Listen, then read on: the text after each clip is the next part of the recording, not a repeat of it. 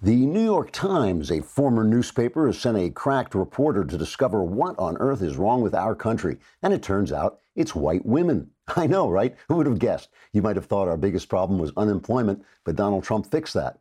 Or ISIS, but Donald Trump fixed that.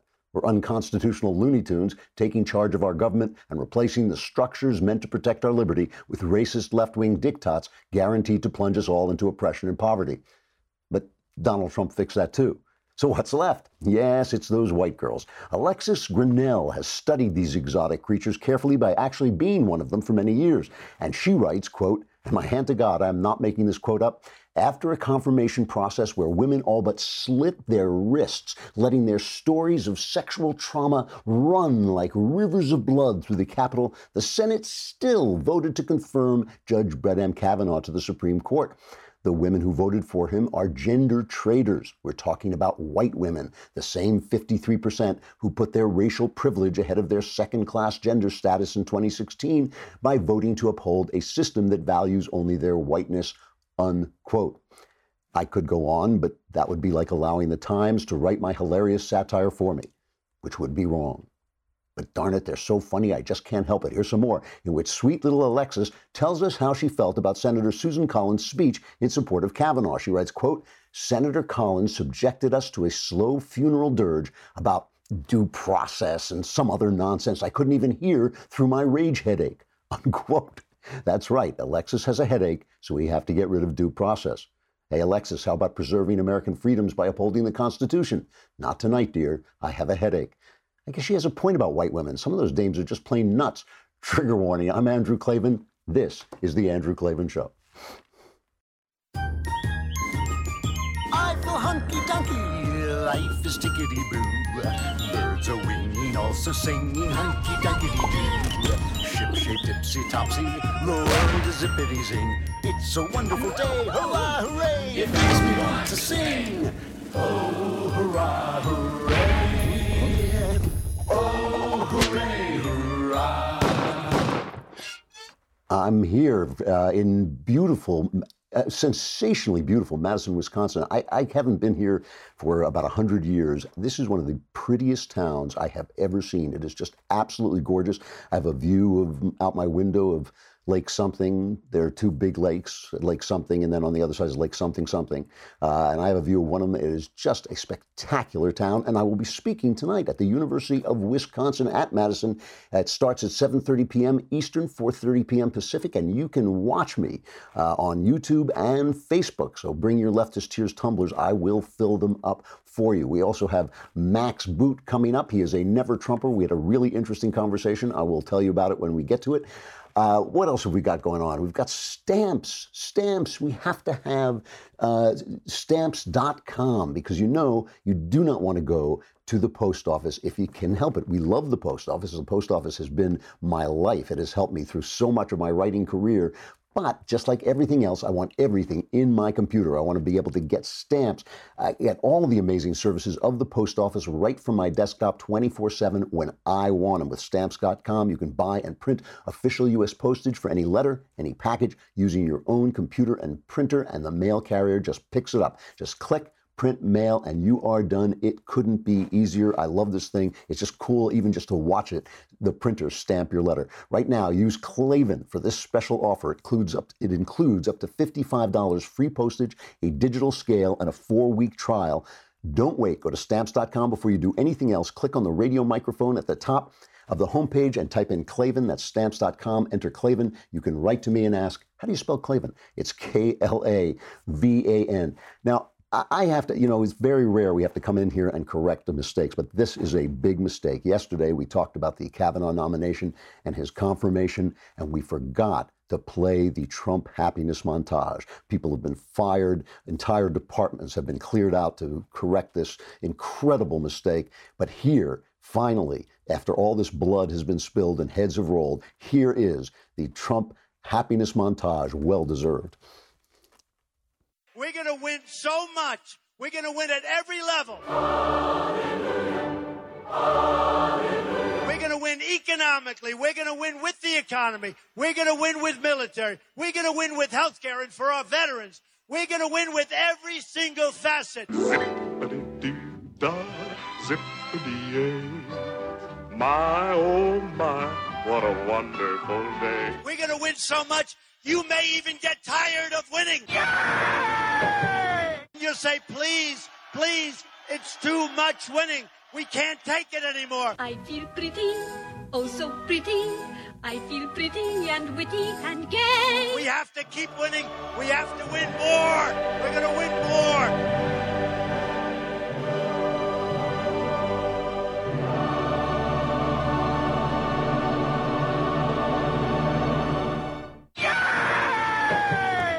Boy, oh, oh boy, was that ever deserved? I mean, what a week, a couple of weeks Trump has had with the economy booming, and uh, the, of course Kavanaugh getting confirmed, and the renegotiated NAFTA deal. He has been just incredibly on a roll. Did have some bad news this morning. Uh, Nikki Haley has resigned from the United Nations. Apparently, she has been planning to do this. Uh, they say that some of uh, some of his aides were uh, taken aback. Maybe John Bolton was taken aback, but I don't know. Trump obviously knew about it, and uh, it's said that she has been planning this for a long time. She was going to serve for two years, maybe take a break, maybe come back. She is a genuine loss. She has been courageous, graceful, uh, smart, on point. It's going to be uh, really tough to replace her, and and I won't be able to do my cheap S and M jokes about watching a beautiful woman slap around the Russians uh, as as my form of SM porn. I always felt kind of bad about those jokes. You know, I was making cheap sex jokes about a beautiful, accomplished woman like Nikki Haley, but that never stopped me. I, I maybe it's because I'm like a sleazy guy. I'm not sure. Yeah, that's it. Uh, so who knows? She she was talking. Well, let's listen to what she said in her uh, in her resignation. It has been an honor of a lifetime. I, you know, I said I am such a lucky girl to have been able to lead the state that raised me and to serve a country I love so very much has really been a blessing, and I want to thank you for that. But I'm most excited. Look at the two years. Look at what has happened in two years with the United States on foreign policy. Now, the United States is respected. Countries may not like what we do, but they respect what we do. They know that if we say we're going to do something, we follow it through. And the president proved that, whether it was with the chemical weapons in Syria, whether it's with NATO, saying that other countries have to pay their share. I mean, whether it's the trade deals, which have been amazing, they get that the president means business and they follow through with that she that's why she's been so amazing. She has been able to have this kind of grace, this kind of force, and the kind of power, but also get along with President Donald, which is not always easy for people. She was touting uh, Jared Kushner, saying what a genius he is behind the scenes. He may get the, uh, the the appointment. Maybe Bolton. Bolton would be fun just watching the confirmation hearings, since if you remember during the George W. Bush administration, they wouldn't confirm him because they thought he was just too mean to deal with those nice people at the UN. Uh, but that would be that would go beyond watching John Bolton at the UN would be beyond S and M porn. That would be more like watching Roadhouse every day. Uh, but that would be terrific. Anyway, it is, is a real loss, and I hope uh, she finds a place. She hasn't talked about what she was going to go on. That people were speculating would she run against Trump, but she says she won't do that. Of course, uh, she's not going to do that. They were talking. What were they talking about? A uh, Pence Haley ticket, uh, but that's not going to happen. Trump says he's going to run again, so it is. We're just going to have to wait and see. It's just it's just a loss. On the other side, however, you know, one of the things, one of the big tactics of the left, of course, is facing, forcing people to apologize for things that they you don't have to apologize for. So you come out, you speak a fact, and you say, uh, "Oh, well, you know, why should we trust all women? Women lie just as much as men." That's a fact, right? And then the left goes nuts and they start screaming at you and they bully you and they hit you on Twitter and they hit you on Facebook and your boss comes to you and says you're hurting our business. We may have to let you go. So finally you you know beaten and bloody, you go on and you apologize for something that you said that was absolutely true, totally true, but you apologize for some thought crime, like I was insensitive. I was insensitive. And then, you know, you think like, oh, well, now I've apologized, so they'll forgive me, right? They'll back off. No, no, no, my friend. That is just like bleeding in the water. That is blood in the water to a leftist. They just come in and they devour you because the message they want to send is say only what we let you say. That's the message they want to say. So they always get so angry at Trump because Trump never apologizes. He never apologizes. He never, even when he says something that maybe, you know, he might even regret or we regret that he said it, doesn't apologize, never does. Finally, yesterday, at the confirmation of Brett Kavanaugh, he apologized. He apologized for the Democrats. It was a great moment. Cut number one. I would like to begin tonight's proceeding differently than perhaps any other event of such magnitude. On behalf of our nation, I want to apologize to Brett and the entire Kavanaugh family for the terrible pain and suffering you have been forced to endure. Those who step forward to serve our country deserve a fair and dignified evaluation, not a campaign of political and personal destruction based on lies and deception. What happened to the Kavanaugh family violates every notion of fairness, decency, and due process. Our country, a man or a woman, must always be presumed innocent unless and until proven guilty.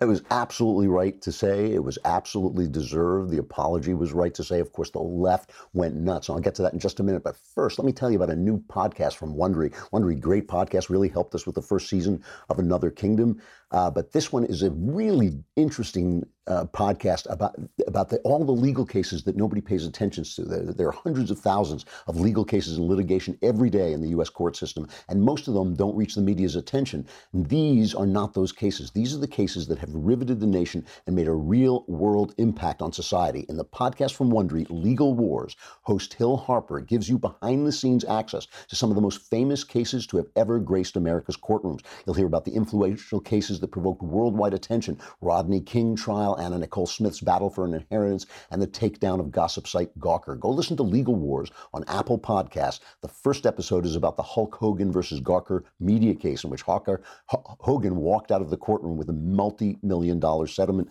That very case has become a symbol of press freedom.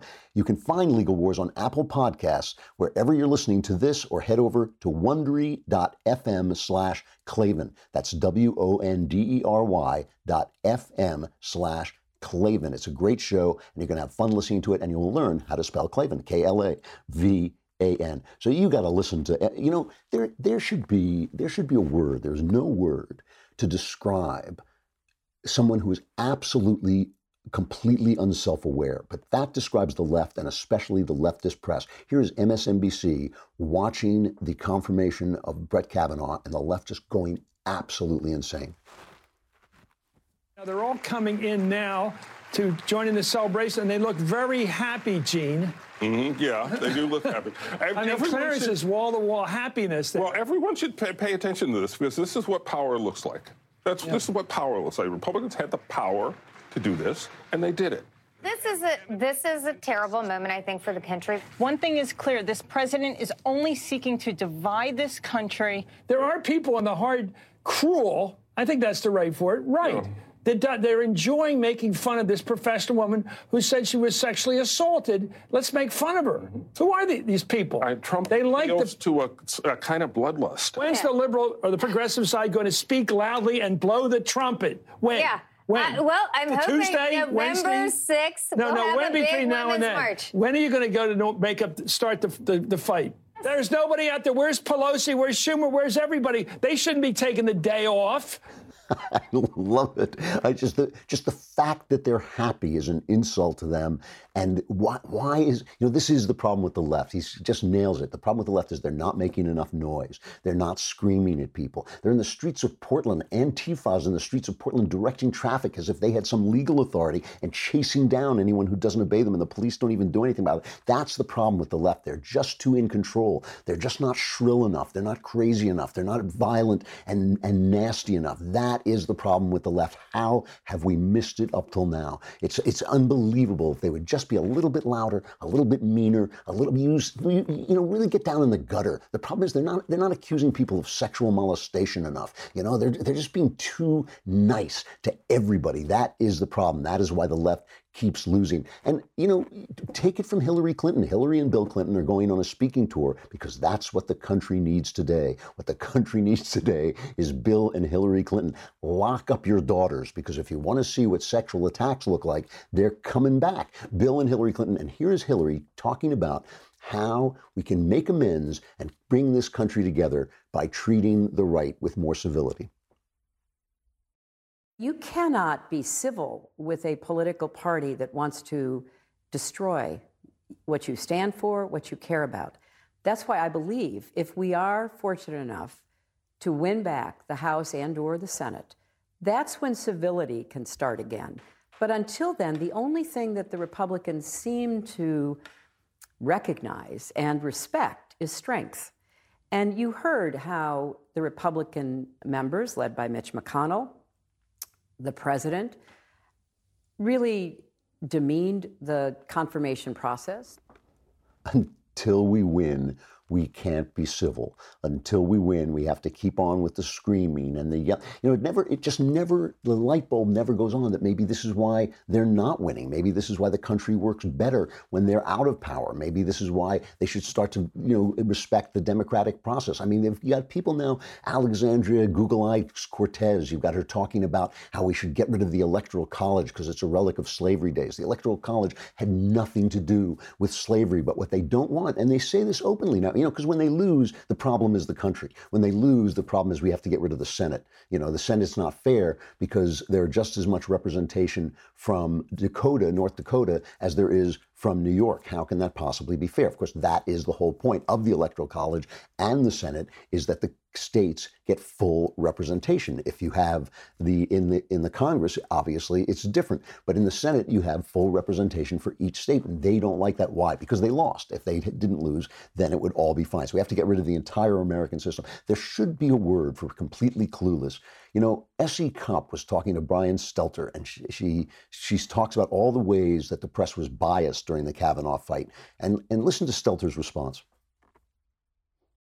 about that because just to name a few examples, mm-hmm. uh, the Washington Post published an op-ed written by quote Kavanaugh's ex-drinking buddies who believe he shouldn't have been confirmed. New York Times published a story about uh, that that includes uh, Kavanaugh being involved in a bar fight 33 years ago during right. which he threw ice on someone.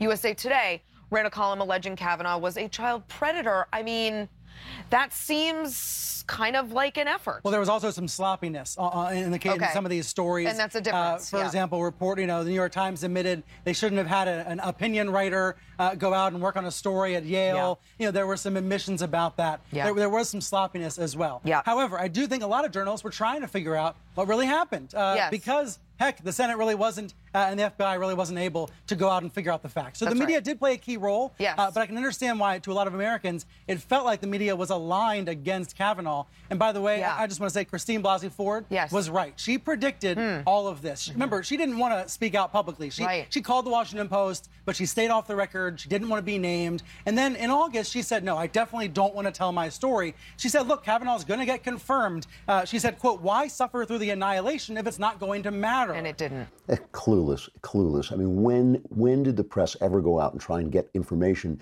that exposed Christine Blasey Ford? They went out and got every time you know uh, Kavanaugh scuffed his shoe, if he threw ice at somebody, if he said something about drinking, if he drank, all of that stuff came out, but nothing about Christine Blasey Ford. It was, of course, it was biased. It was one of the worst, most shameful episodes in press history, and that is saying a lot. And one of the reasons the press Eh, eh, you know, it comes up is because the pre- everybody in America wants to be a hero, and there are very few heroes in America because very few people are under the gun. This is a free country, so they have to tell you, "Oh my gosh, you know, everybody's Hitler," and that makes you a hero because you're standing up to Hitler instead of making a lot of noise about a duly elected official who's doing a good job. That, that makes you a hero. If you say, "Oh, women, women are so oppressed," women are not oppressed in this country. Women are utterly free. But if you say they're oppressed, then you're a hero. Oh, how brave you were! How brave you were to come forward. You know, they just love to hear that, and they. And then one of the things about the press is they like to pretend that they are in a country that oppresses them. If Donald Trump attacks them, if he says you're do, you're lying, you're biased, which they are,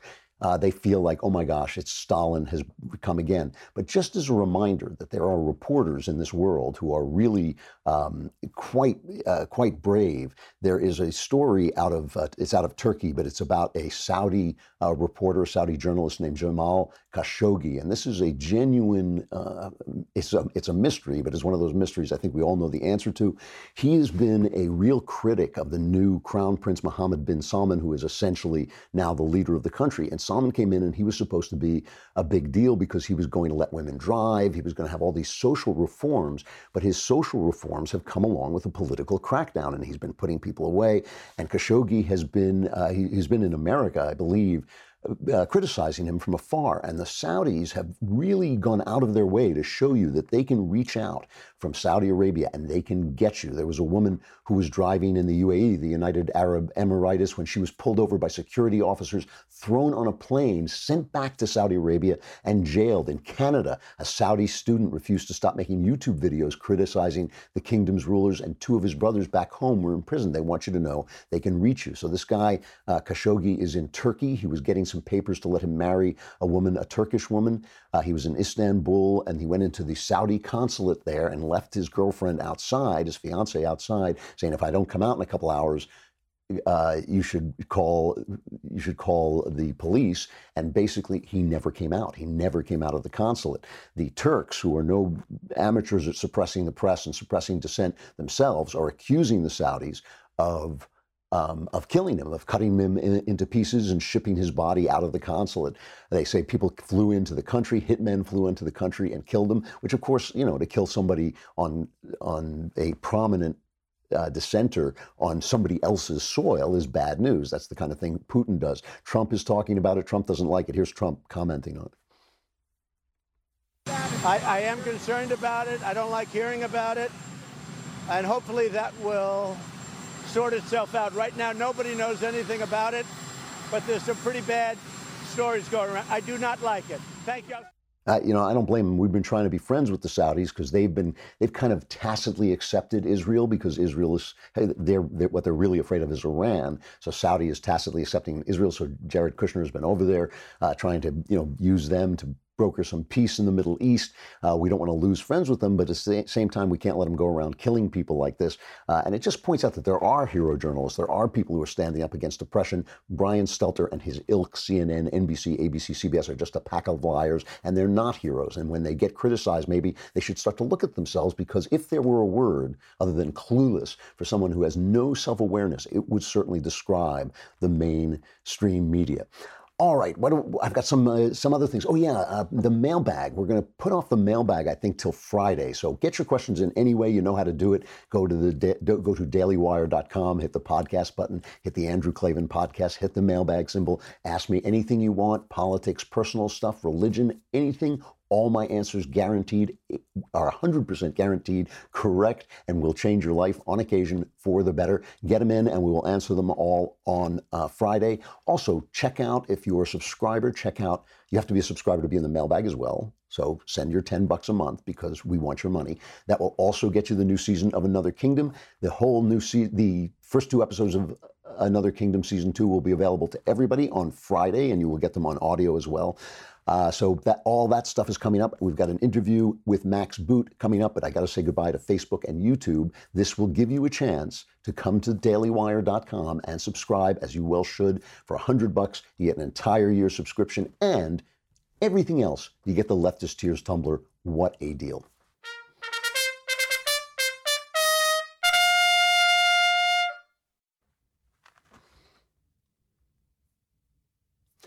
So Max Boot is a huge never Trumper, and a lot of you are going to write in to me and say, "Why didn't you say this? Why didn't you say that? Why did you just let him say these things?" I told him that I disagreed with virtually everything that he said. Uh, he is still a never Trumper, which seems to me at this point absurd. Donald Trump no matter what you feel about him and no matter how he violates your sensibilities, is doing a terrific job. I think he is on the verge of becoming a genuinely great president, which is an amazing thing. Nothing I would have expected, everything I didn't expect. Boots has sta- stood his ground. He's a guest on my show. I, tr- I treated him like a guest. I let him speak his speak his mind. You know what I think. You know how I feel. You get to hear me all the time, but it's worth listening to. I actually learned a lot of, of the Never Trump mindset. He is the author of a new book, The Corrosion of Conservatism: Why I Left the Right. He's a senior fellow at the Council on Foreign Relations, a columnist for the Washington Post, and a global affairs analyst for CNN. Find out how Never Trumpers remain Never Trump. Listen to Max Boot. Max Boot, thank you so much for coming on. I appreciate it. Thanks for having me. Uh, the Corrosion of Conservatism Why I Left the Right, a very impassioned uh, book. I see things very differently, so I really want to hear your point of view and how you got to where you are. Let's, let's start with why you became a conservative in the first place. Well, it's kind of a natural thing for me to become because I was an immigrant uh, from the Soviet Union. So, like a lot of other people fleeing communist countries, I was naturally drawn uh, to the most conservative anti communist movement in the United States, which was, of course, the Republican Party. And then growing up in the 1980s under Ronald Reagan, you know, he made conservatism cool. He was the kind of conservative that I admired and wanted to become optimistic, uh, forward looking, inclusive. Uh, he kind of typified conservatism for me, along with other heroes of mine growing up, uh, folks like uh, William F. Buckley and, and, George Will. And that was how I became a, a, conservative and why, you know, I wound up writing a uh, conservative column at the University of California at Berkeley for the student newspaper there uh, in the late 80s, early 90s, and went on to work at the Wall Street Journal editorial page, write for commentary, uh, serve as a foreign policy advisor for three Republican uh, presidential candidates. So I've been, you know, a part of the conservative movement uh, pretty much my whole life. Those are very impressive uh, conservative credentials. And anybody who writes, I, I went to Berkeley too a few years before you. Oh, yeah? Anyone who writes a conservative column for that paper is a brave man. Um, now, obviously it's it's Donald Trump that has has turned you away from this philosophy that made you feel that you are an outsider to conservatism. Is that fair? I think that's that's definitely fair. I mean, when uh, you know Donald Trump came on the scene uh, and started running for president in the summer of 2015, I did not know a single conservative who had anything positive to say about him. Pretty much everybody on the right thought he was this clueless clown, this buffoon who did not deserve to be president of the United States. And so it's pretty shocking to me to see that now uh, the the Republican Party has embraced him, and a lot of conservatives who once had nothing bad to say about uh, who who once had nothing good to say about Donald Trump now have nothing bad to say about him, at least in public. I mean, it's been a startling turnaround. Even though I think a lot of the original criticisms that that people like me and many others made about his unfitness for the presidency have been amply borne out. And can you can you be more specific about that? How have they? I, I mean, uh, just to uh, just to put myself in position where I'm clear about where I stand. I, I had all the same feelings about Donald Trump. I I gave him a clean slate when he was elected. I didn't see any other choice, and I did vote for him uh, as opposed to Hillary. I have not seen what you just described. Can you be specific about what you've seen that makes you feel that the worst fears about him have been borne out? Well, I mean, it's a daily litany of outrages. I mean, this is somebody who says that he is in love with Kim Jong un, who is one of the most vicious dictators on the planet, uh, somebody who lies an average of, of roughly eight times a day, uh, somebody who uh, attacks the FBI as a cancer on, in our country, who tries to impede and obstruct the investigation of Russian interference in our election, which helped him to get elected, of course. Uh, somebody who I think really caters uh, to the most uh, dangerous sentiments in our country, such as racism and nativism, uh, calling African countries whole countries, saying that the Charlottesville protesters, the neo Nazis there, there were good people on both sides. he, you know, referring to Latino immigrants as animals who breed and infest our cities uh, locking up uh, children of, of illegal immigrants, uh, you know, uh, paying off a, a porn star, uh, according to his own attorney who pleaded guilty to eight felonies. Donald Trump uh, is implicated in a conspiracy to violate federal campaign laws. of course, Michael Cohen is one of only many people around Trump who has been ensnared in the in the criminal justice system, including his uh, former campaign manager, Paul Manafort, his deputy campaign manager, Rick Gates, his former national security advisor, Mike Flynn. Now imagine what conservatives and Republicans would be saying if this were President Hillary Clinton and so many of her senior officials have pleaded guilty to felonies and had even implicated the president in this kind of behavior, and the president were daily attacking the FBI and the Justice Department. Republicans would be in an uproar, and rightly so uh, but they give Donald Trump a pass. And in, in many cases, people like Devin Nunes are actually actively working with him to obstruct justice and to undermine the FBI and the Justice Department in ways that I think are are unconscionable. Uh, now, all that said, I mean, I will I will grant you, I think from a if, if you're looking at it from a conservative perspective, I mean, Donald Trump has done a few good things, and I think any Republican president uh, would have cut taxes, would have appointed Supreme Court justices. But my argument is that you are paying way too high a price for a handful of conservative achievements. You're having to swallow an awful lot of rancid garbage. Okay, I, I have a lot of disagreements with that, but fair enough. uh, let me let me start this way. When Donald Trump swept away, I can't remember, it was 16 or 17 other candidates who were very highly qualified people, a lot of them. Didn't that indicate in some at some way that the Republican Party had lost touch with the people it was supposed to represent? I mean, the fact that it was so easy for him to do that, didn't that indicate anything that there was a problem with conservatism and the Republican Party? Yeah, absolutely. I mean, I think that mainstream uh, conservatism uh, and, the mainstream of the Republican Party had been losing credibility for years, including because of the war in Iraq, which I supported, including because of the Great Recession in 2007, 2008, where I actually think that President Bush and, and, and President Obama did the right thing to to help us escape that that disaster. But obviously, a lot of Republicans were very embittered by the fact that their leadership uh, supported this financial bailout. Um, so I think you know there there's certainly mistakes by the mainstream leadership of the party, and I think there's also been a growing uh, populist revolt uh, uh, typified by people like Sarah Palin, and this was what Fox News was catering to. This was the sentiment that that the that the Tea Party was channeling. So you know I don't doubt that that Donald Trump tapped into something genuine in in the Republican Party and in conservatism, but un- unfortunately I think a lot of what he tapped into is is very dangerous and indeed repulsive because I think what he is showing is that there is a constituency uh, for bashing immigrants, for appealing to white nationalism, for indulging in conspiracy theories and know nothing sentiments. Uh, I mean, I think these these trends were always there on the right, even though I chose not to see them in the past. Uh, but what in, in the past, I would say they were not the dominant trend in the Republican Party or the conservative movement. They were present, uh, but they were not dominant. And under Trump, I think those dark tendencies are in fact dominant. You know, uh, one of the reason the reason I voted for Donald Trump is there it's a two-party system. There only there only were two viable candidates. The other one has a history of criminality, a history of obstructing justice. The party itself has become radicalized to the point of uh, of embracing socialism, something you should know something about. And uh, and it seems that uh, when you have a, a choice between two parties, one of them is going to get in. When you say in your book that you think conservative, the Republican Party really needs to uh, lose for a long time, aren't you saying that this socialist party that is willing to do, for instance, what it's doing to Brett Kavanaugh, should now be in control?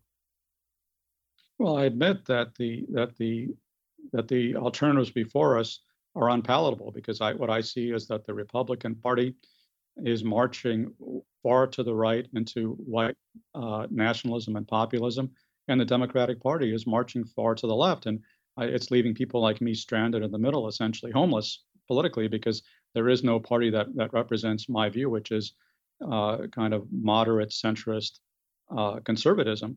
But uh, let me, you know, and I can I can understand where you're coming from. But I made a different choice in 2016 for the very first time in my life, literally the first time in my life, I voted for a Democrat and Hillary Clinton because even though I didn't agree with her 100%, I thought she was qualified for the presidency. I thought she was knowledgeable, and I thought she was actually a pretty centrist, mainstream Democrat. So much so, by the way, that the Bernie Sanders left didn't like her because she wasn't, you know, extreme enough for them. And you said that she has a proven history of criminality. I mean, I disagree with that. I mean, there's no question that the Clintons cut a lot of ethical corners, and that that caused me a lot of uh, problems. And you know, I was uh, certainly uh, very hard on on Bill Clinton during his impeachment proceedings. Uh, but you know, if you look at, at at criminality, I don't see how you can vote for Donald Trump because again, this is a president who has literally been implicated in the commission of two federal crimes by his very own attorney and who was whose staff was riddled uh, with people who are now convicted felons, uh, and who himself has cut ethical corners his entire life and shows no sign of having any moral compass. So I admit that the choices between us were not great, and that's why a lot of my conservative friends voted for third-party candidates. Uh, but you're right. I think ultimately it's you got to choose one or the other, and I, you know, I I chose uh, Hillary Clinton, and I don't regret doing so because in many ways Donald Trump has been uh, just as bad as I feared that he would be. You know, that's that's another part. I, I, do find that puzzling because we had eight years of a president who abused the IRS to silence political opposition. It really does look to me that he abused the Department of Justice and the FBI to spy on an uh, opposition political campaign. Uh, he certainly used the State Department to lie about his failings in Benghazi. Donald Trump does not seem to me to have actually, despite his many, many, many personal flaws, he does not seem to me to have transgressed the boundaries of constitutional governance. I cannot think of a way in which he has spied on people or suppressed people or silenced people. You know, the press complains that he calls them names, and he does, but he hasn't silenced anybody the way uh, Obama tapped phones and uh, and and really did come down hard on anybody who leaked uh, to the press. Is there some kind of divide between the stuff that comes out of Trump's mouth, which I agree can be egregious, and the things he's done, which don't seem to me that bad? I think the things that he's done are pretty bad. But first, let me just correct the record. And it's just not the case that President Obama had this horrible scandal plagued administration. Actually, by comparison with other administrations, it was uh, pretty squeaky clean. He certainly did not have his national security advisor or his campaign manager pleading guilty to felonies. Okay, so uh, in, the notion that uh, that Barack Obama spied on an opposing political campaign, that's just the uh, conspiracy theory that Donald Trump has spread without any support whatsoever. He he claimed that Obama tapped my my lines in, in Trump Tower, and is a, and Trump's own Justice Department said that's just not the case. Uh, in fact, there was an ongoing FBI investigation of the Russian attack on American democracy in 2016, in which uh, people in the Trump campaign were implicated, and the FBI was investigating that, rightfully so, but they were actually being uh, not nearly as aggressive as they should have been, and President Obama didn't do nearly enough to call out that Russian assault because he didn't want to be accused of interfering uh, in the political process. Uh, so, you know, I, I, would say, and I, I say this as somebody who voted twice against Barack Obama, who worked for John McCain and Mitt Romney, but and I disagreed very strenuously with his policies. But I think on an ethical level, Barack Obama is an ethical person. I think he's a good person who was trying to do the right thing. I disagreed with his policy judgment in many instances, and I thought many of his policies were disastrous.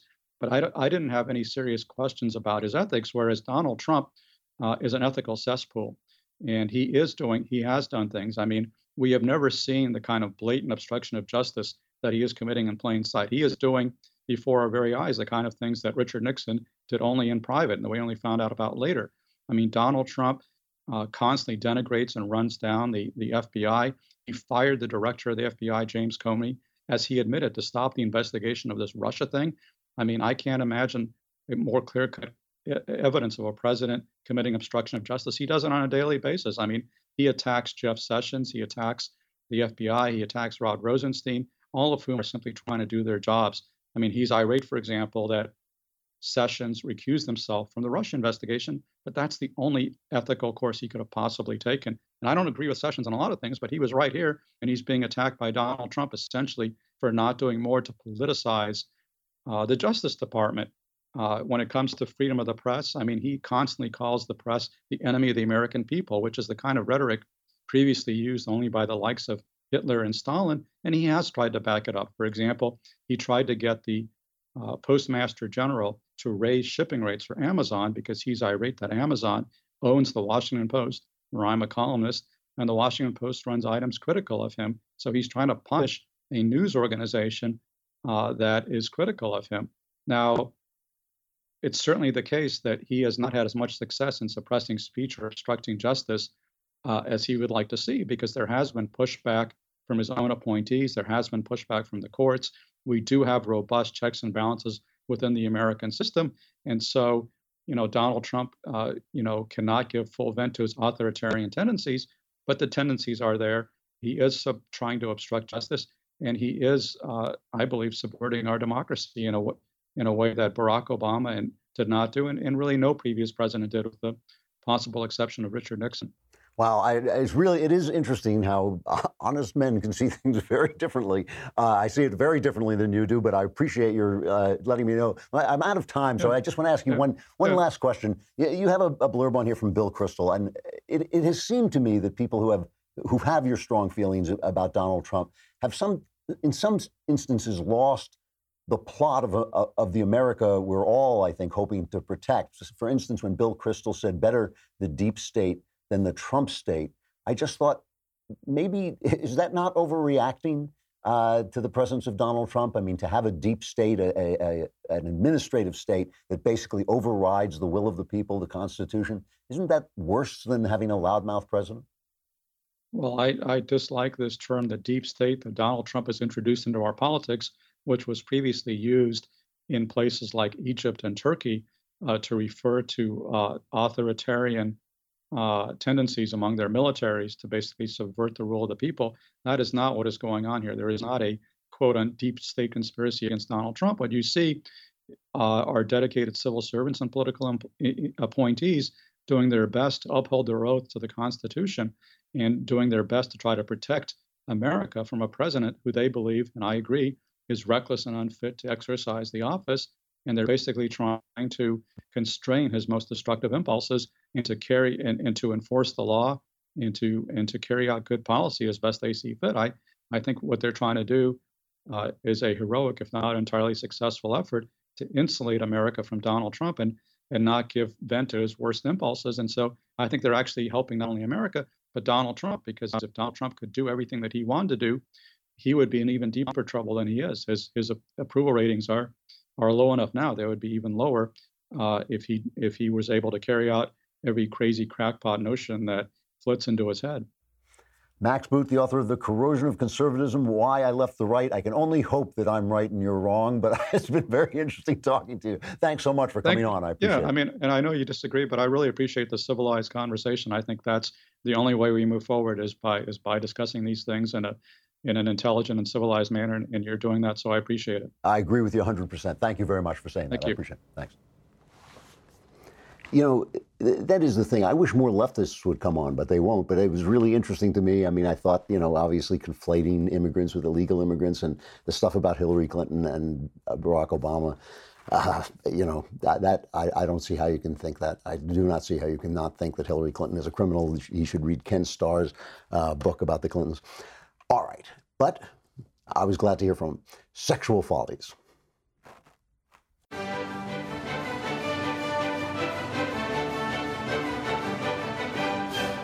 So during this whole thing with the, the Kavanaugh hearing, as they were, you know, leveling these char- charge after charge, trying to bolster these charges, the woman who wor- works with Ronan Farrow at the New Yorker basically said they were printing these things without really checking them because they wanted to bolster the charges of Christine Blasey Ford. But actually, I think that backfired. But Trump said this about young men at this point. Well, I say that it's a very scary time for young men in America when you can be uh, guilty of something that you may not be guilty of. This is a very, very, this is a very difficult time. What's happening here has much more to do than even the appointment of a Supreme Court justice. It really does. You could be somebody that was perfect your entire life, and somebody could accuse you of something. Doesn't necessarily have to be a woman, as everybody says, but somebody could accuse you of something, and you're automatically guilty. But in this realm, you are truly guilty until proven innocent. That's one of the very, very bad things that's taking place right now. So this woman, uh, I, and I'm sorry, I could not find her name, but she put out this satirical song about this, about how, oh yes, men have it so tough and it's such a scary time for men. Here's the song. I can't walk to my car late at night while on the phone. I can't open up my windows when I'm home alone. I can't go to the bar without a chaperone. I can't wear a mini skirt if it's the only one I own. I can't use public transportation after 7 p.m. I can't be brutally honest when you slide into my DMs. I can't go to the club just to dance with my friends. And I can't ever leave my drink unattended. But it sure is scary time for boys. Yeah, band together, make some noise. It's really tough when your reputation's on the line. And any woman you've assaulted could turn up anytime. Yeah, it sure is scary time for guys. Can't speak to any woman or look her in the eyes. It's so confusing. Is it rape or is it just being nice?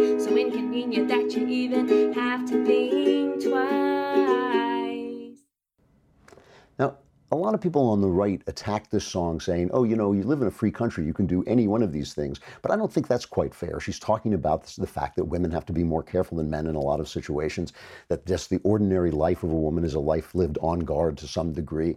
And, uh, you know, I, I have total sympathy with that. What the problem with it is, the problem with it is not that. It's that she is blaming, and the left is blaming, men How would it be if, knowing that I walk through a black neighborhood, a bad black neighborhood, I know I'm more likely to get mugged, and I get mugged in that neighborhood, and then I say, well, this show, shows you something about black people? No, it shows you something about that neighborhood and about the culture of that neighborhood and about the culture of poverty and or whatever is going on in that neighborhood. And, and maybe it shows you something about black culture. You could even say that. But does it show you something about black people? No, that's the kind of generality that the left, that identity politics is peddling to everybody. So she's talking about men, but if she's not talking about the majority of men who would run to her defense, she's talking about the bad guys, basically. The, the reason she can't live in an apartment on the ground floor is because of bad guys. Not gonna, because of me, it's not because of you, it's because of somebody who might come in. And that is what they're selling. That is the whole thing they're selling. They're selling bigotry, they're selling racism, they're selling sexism while slinging those slurs at us. Everybody's got problems, and girls have problems that are for girls, and boys have problems that are for boys. I think boys suffer from crime a lot more than girls do, actually. It, you know, because the person most likely to get murdered, I think, is a young man in, who is in, within the vicinity of a gang. So there's all kinds of problems. The world is tough. The world is tough, but blaming identity groups, blaming identity groups is precisely not the way forward. And while the left continually accuses the right of doing it, it's all happening on the left. All right, that's it for me. I'm not going to be on tomorrow. I will be back on on Thursday and have an extra show on Friday to make up for the one Wednesday gap. So you will have a Klavanless Wednesday, but I'll be back on Thursday. I hope you will be too. I'm Andrew Klavan. This is The Andrew Klavan Show.